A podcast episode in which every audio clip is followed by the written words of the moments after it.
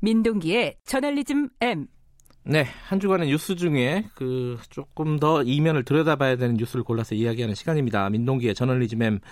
오늘은 어떤 뉴스를 갖고 오셨나요? JTBC가 지난 9일 뉴스룸에서요. 네. 방탄소년단 측이 소속사를 상대로 법적 대응을 검토하고 있다 이렇게 보도를 했습니다. 이거 좀 화제가 됐던 뉴스예요. 그렇습니다. 네. 그러니까 재계약을 앞두고 수익 정산 문제로 양측의 갈등이 있었다 이런 내용이고요. 네. 어, JTBC는 정산 문제에 대한 입장차를 좁히지 못하고 결국 법률 검토까지 나선 것으로 파악된다 이렇게 보도를 했습니다. 근데 보도 이후에 소속사 쪽에서 JTBC 보도를 전면 부인을 했고 이것 때문에 판문이 확산이 됐습니다. 음, 저도 이 뉴스를 보긴 했는데 그 뒤에 JTBC가 사과를 했다 뭐 이런 식의 뉴스도 봤어요. 사과를 한 것처럼 보이는데 네.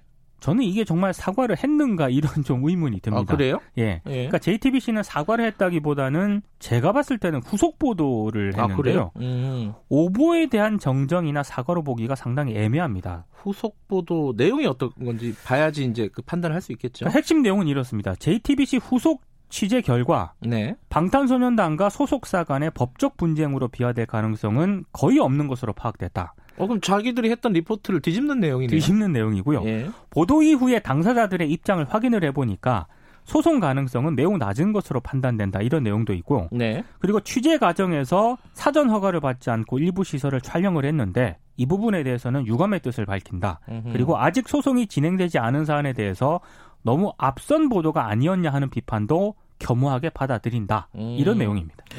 그러니까 이게 어, 사과라든가 정정을 정식으로 한 거라기보다는 뭐 후속 보도를 통해 가지고 입장을 밝혔다. 이 정도로 볼 수 있겠네요. 저는 이게 굉장히 문제가 많다고 보는데요. 네. 사실 그 법적 대응을 검토하고 있다는 게 최초 보도의 핵심이거든요. 네. 근데 이게 뒤집힌 겁니다. 그러면 핵심 내용이 사실이 아닌 걸로 드러났으면 이건 오보입니다. 그렇죠. 예, 네. 그 공식적으로 정정을 하고 사과해야 할 사안이지 이걸 후속 보도 형식으로 뭐 소송 가능성이 낮다 이렇게 보도할 사안은 아닌 것 같습니다.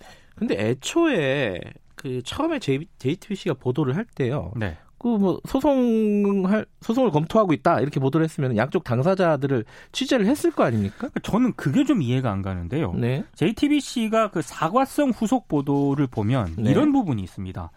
보도 이후 당사자들의 입장을 확인을 해보니까 소송 가능성은 매우 낮은 것으로 판단된다. 이런 부분이 있거든요. 그 전에 안 했다는 거예요? 안 했다는 거죠. 그러니까 저는 아. 이거는 JTBC가 취재 기본이 안 됐다는 걸 스스로 인정을 했다고 보는데요. 네. 왜 보도 이후에 당사자 입장을 확인하는지 저는 좀 이해가 안 갑니다. 음흠. 보도 전에 당사자 입장을 확인을 해서 보도하는 건 취재의 기본인데 네.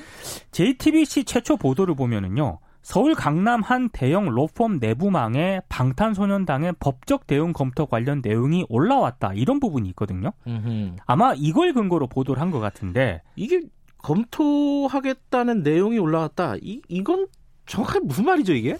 그러니까 좀 어, JTBC가 제가 봤을 때좀 예. 확대 해석을 한 측면이 있는 것 같습니다. 예. 그러니까 방탄소년단 부모님들이 한 로펌에 전속 계약 가운데 영상 콘텐츠 사업 관련 부분에 대해서 법적 내용을 문의한 적은 있다고 합니다. 아하. 이 문의한 적은 있는데 이게 전부거든요. 네. 그러니까 빅히트 쪽에서는 JTBC 최초 보도 전에 이건 사실 무근이다라고 지속적으로 반박을 했는데 네. JTBC가 보도를 강행을 했습니다. 근데 네. 저는 이렇게 강행을 할 정도면 방탄소년단과 소속사 간의 갈등을 입증할 근거라든가 네. 아니면 당사자들의 주장이 확실하게 있어야 됐는데 네. 그것도 아니었거든요. 그러니까 저는 기자 리포트도 문제지만 이런 리포트를 그대로 내보낸 간부들 책임도 적지 않다고 봅니다.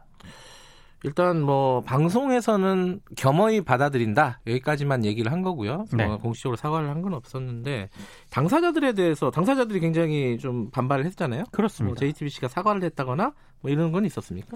당사자들에 대한 그 사과는 없었고요. 네. 어, 무엇보다 이제 손석희 앵커가 후속 보도에서 아직 소송이 진행되지 않은 사안에 대해서 너무 앞선 보도가 아니었냐 이런 비판을 겸허하게 받아들인다라고 했는데 네.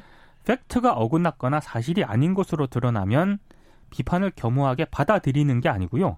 정확하게 정정하고 사과하는 게 책임 있는 언론의 자세라고 생각을 합니다. 네. 특히 JTBC 같은 경우에는 팩트 체크를 어느 언론사보다 강조해 온 언론사거든요. 네. 이런 점을 감안을 하면 이번 JTBC의 후속 보도는 정말 문제가 많고 심히 유감입니다. 아, 기사에 오류라든가 오보를 인정하는 게 굉장히 어려운 일이긴 합니다. 저도 이제 기자이기도 하고 네. 예, 어려운 일이긴 한데 그거를 어 뭐랄까요 적절하게 잘 하는 게 그 언론사의 품격을 보여주는 거죠, 사실. 그러니까 후속 보도에서 본인들의 네. 오보를 인정을 했는데 네.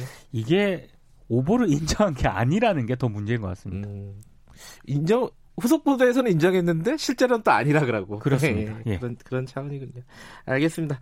오늘 뉴스 브리핑 저널리즘 M 고발 뉴스 민동기 기자였습니다. 고맙습니다. 고맙습니다. 김경래 최강 시사 듣고 계신 지금 시각은 7시 34, 아, 40분 향해 달려가고 있습니다.